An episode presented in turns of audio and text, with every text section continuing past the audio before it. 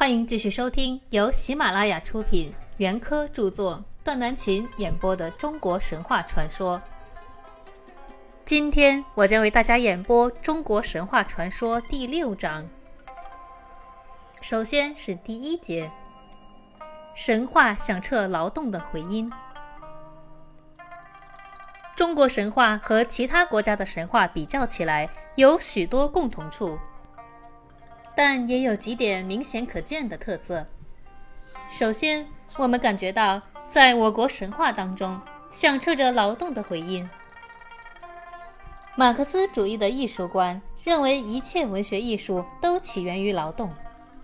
神话既然是古代人民的口头文学，不用说也是起源于劳动的，这是客观的真理，有大量材料可以证明这个真理。从我国古代神话传说中，我们可以具体鲜明地看到如下事实：神话中所歌颂的具有威望的神或神性的英雄，几乎无一不与劳动有关。像开天辟地的盘古，炼石补天的女娲，发现药草的神农，教民架墙的后稷，治理洪水的鲧和禹，亲自在骊山种田，在雷泽捕鱼，在河滨制陶器的舜等都是。高尔基说，在原始人的观念中，神并非一种抽象的概念，一种幻想的东西，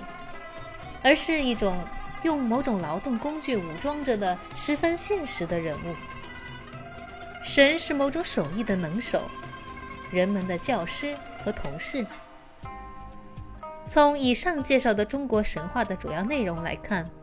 这种论断可说是确定不疑的。至于说到这些神话里的劳动英雄所从事的劳动工作，也是很有意思，值得探讨的。当然，既曰神话，那么他们所从事的劳动就不是平常的劳动，而是升上了幻想翅膀的劳动。有的或者是凭借了神力，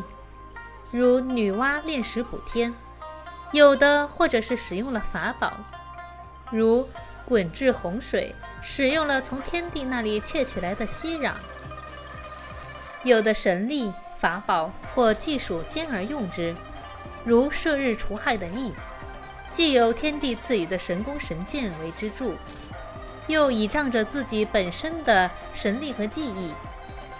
有的则干脆变作义务，从事某种特殊的劳动，以达到所预期达到的目的。如传说禹治理洪水，曾变作熊去凿山开路等等。神话中英雄们所表现的劳动形式虽殊，其目的却无非想要达到如高尔基所说的减轻自己的劳动，提高它的效果这样的愿望罢了。这在生产力低下、长时期被生存的困难和与自然灾害做斗争的困难所压迫着的原始社会的人们来说，通过幻想创造这些神话英雄来鼓舞他们劳动的热情和征服自然的信心，原是容易被我们理解的。第一节到这里就演播结束了，稍后我们会另开一条新的音频为大家播讲第六章的第二节，舍己为人与博大坚韧。